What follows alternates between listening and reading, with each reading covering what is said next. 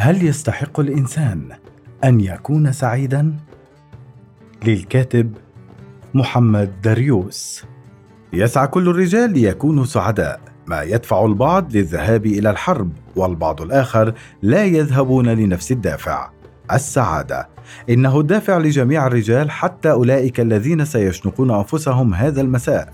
هكذا يقول باسكال عن الرجال تحديدا أو على الأقل من وجهة نظرهم. وربما باستثناء الذهاب إلى الجنة لا يوجد هدف آخر يحظى بالإجماع الذي يحظى به هذا الهدف. لكن لسوء الحظ وكما يقول كانت إن هذا الهدف غير معين وغير جلي لدرجة أن لا أحد يستطيع أن يقول بعبارات واضحة ومحددة ما هي سعادته. هل هي الثروة الشهرة النفوذ أم غياب المعاناة؟ فحسب. يستحيل علينا أن نحرر أنفسنا من الرغبة بأن نكون سعداء. هل المغفلون أكثر سعادة؟ من المنطقي الميل نحو الرد بالإيجاب على سؤال مماثل بدليل قياسات الرضا والاستبيانات والعوامل الأخرى التي تمت دراستها كما أن الفكرة العامة هي أن الفاطنون يميلون بشكل خاص للتعمق في المواضيع والأفكار والتساؤل باستمرار عما خلف الأشياء الواضحة. وهذا ما يجعلهم أكثر قلقا وفضولا وأقل استقرارا بينما يميل المغفلون بالعموم إلى الإجابات الجاهزة والعموميات التي لا تلزم الكثير من التفكير. لكن هذا السؤال بحد ذاته يقيس شيئين لا علاقة لهما ببعض. ويجمع بين مصطلحين مختلفين تماما.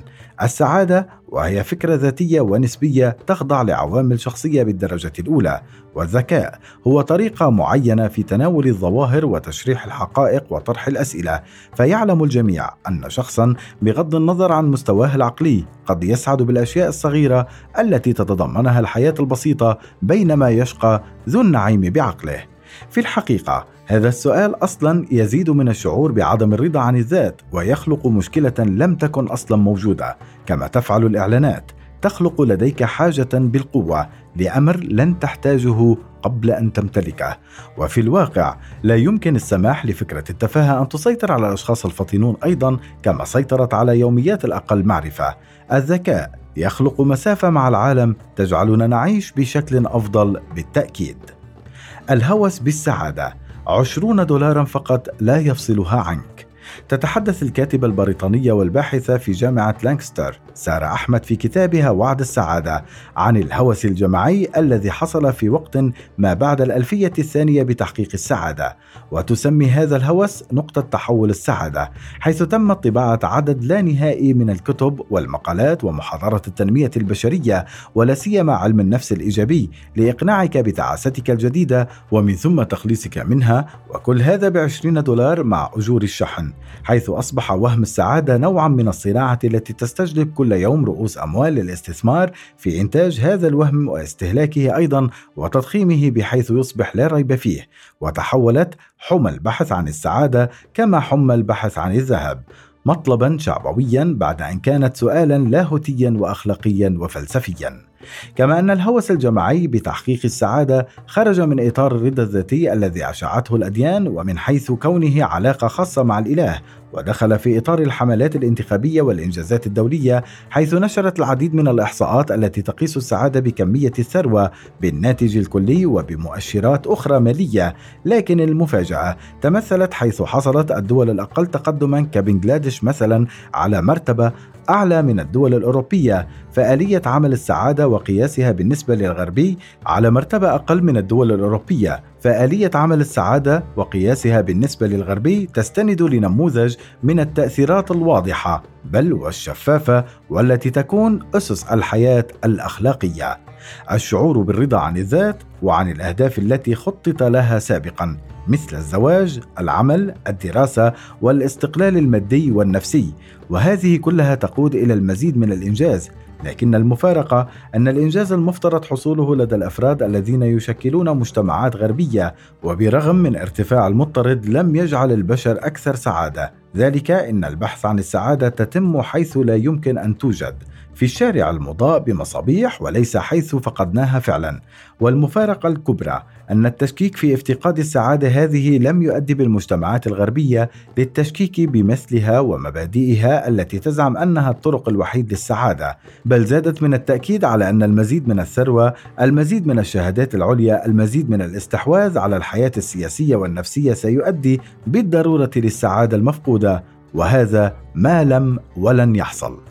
يسخر فرانسوا موريل وهو كاتب وممثل كوميدي فرنسي من المفهوم الغربي للإنسانية الذي قلص مفهوم السعادة القديم عند الأنظمة والمجتمعات الكولونيالية والبطريركية قريبا. لن نتمكن من الجلوس على العشب وإلا سنسحق الحشرات النادرة. قريبا لن نتمكن من قتل الفيل للحصول على العاج. قريبا لن نتمكن من غسل سيارتنا لأن المياه قليلة ولن نتمكن من الحصول على بامبولا أي عبد إفريقي لخدمتنا. وإلا سنكون داعمين للعبودية. لن يعود بإمكاننا تغيير زيت السيارة ولا أكل الفراولة في الشتاء لأن ذلك يسيء للبيئة. كما خلط الجميع السعادة بالمتعة خلوطها أيضا بالامتيازات بالوسائل التي تعظم فرصة الحصول على ما نريد. يسخر منها موريل باعتبارها منتجا اقتصاديا أيضا مثل البن المطحون والنفط المكرر وآلات إزالة الشعر بحيث يتم تعريف الشخص السعيد كما يعرفه ألانكار وهو من أشد المدافعين عن علم النفس الإيجابي. كالتالي من المرجح أن يتواجد الأشخاص السعداء في البلدان المزدهرة اقتصاديا حيث الحرية والديمقراطية والاستقرار السياسي ومن الأسهل مقابلة الأشخاص السعداء في مجموعات الأغلبية مقارنة بالأقليات. وفي كثير من الأحيان في الجزء العلوي من السلم الاجتماعي عادة ما يكون متزوجين ولديهم علاقات جيدة مع العائلة والأصدقاء اصحاء جسديا وعقليا نشطاء ومنفتحون ويسيطرون على حياتهم ويميل الأشخاص السعداء إلى أن يكونوا محافظين بالعموم.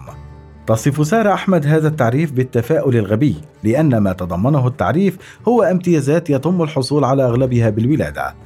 وتخرج السعادة من إطارها الفردي لتصبح معطى اجتماعي مؤثر مثل الأعراف والعادات. كما لو أن الأمر ليس أكثر من صدفة بيولوجية يتم منحها لبشر وحجبها عن الآخرين ويحجب أهمية السعي وتفضيل طرق عيش عن أخرى.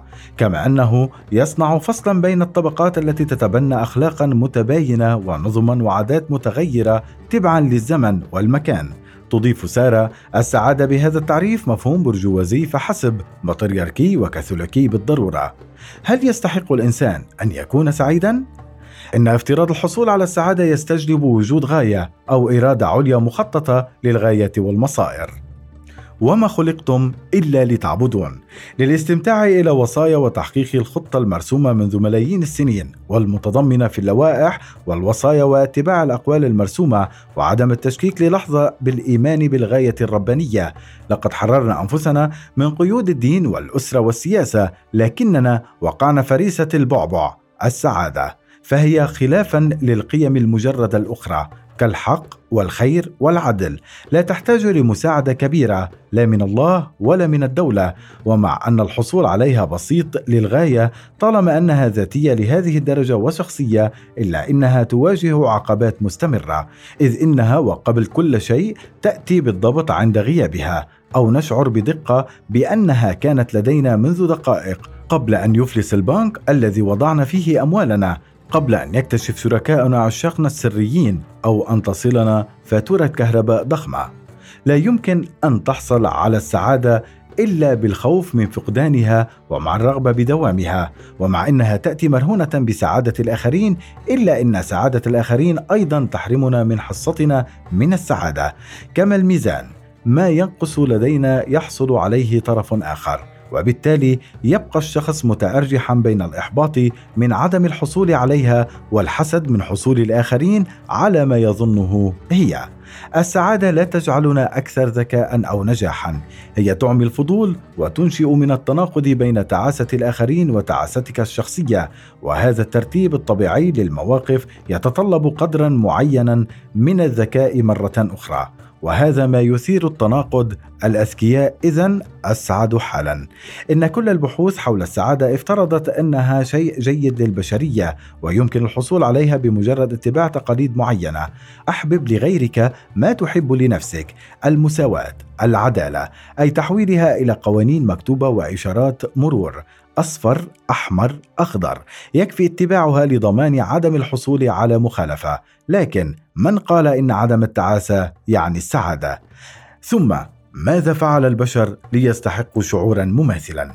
إنهم يتحاربون ويستعبدون بعضهم البعض ويشجعون على المزيد من الإساءات بحيث يملؤون الفراغ الذي خلقه الوعد المثالي بالسعادة بإطالة عذابات الآخرين ومطاردة الرغبات السامة.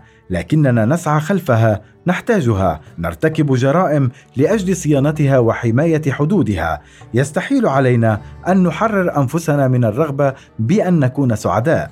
التي تشبه غريزة مثل نداء الطبيعة تعطشنا للسعادة ورغبتنا بقياس ما نعيشه بمقياس السعادة وسبيلنا للإعجاب بأي شيء بالمدن والجمال ونجوم الفوتبول وبدونه تصبح الحياة برمتها عبارة عن مهنة مكررة وغير مدهشة كأغنية وحيدة يكررها المذياع إلى ما لا نهاية.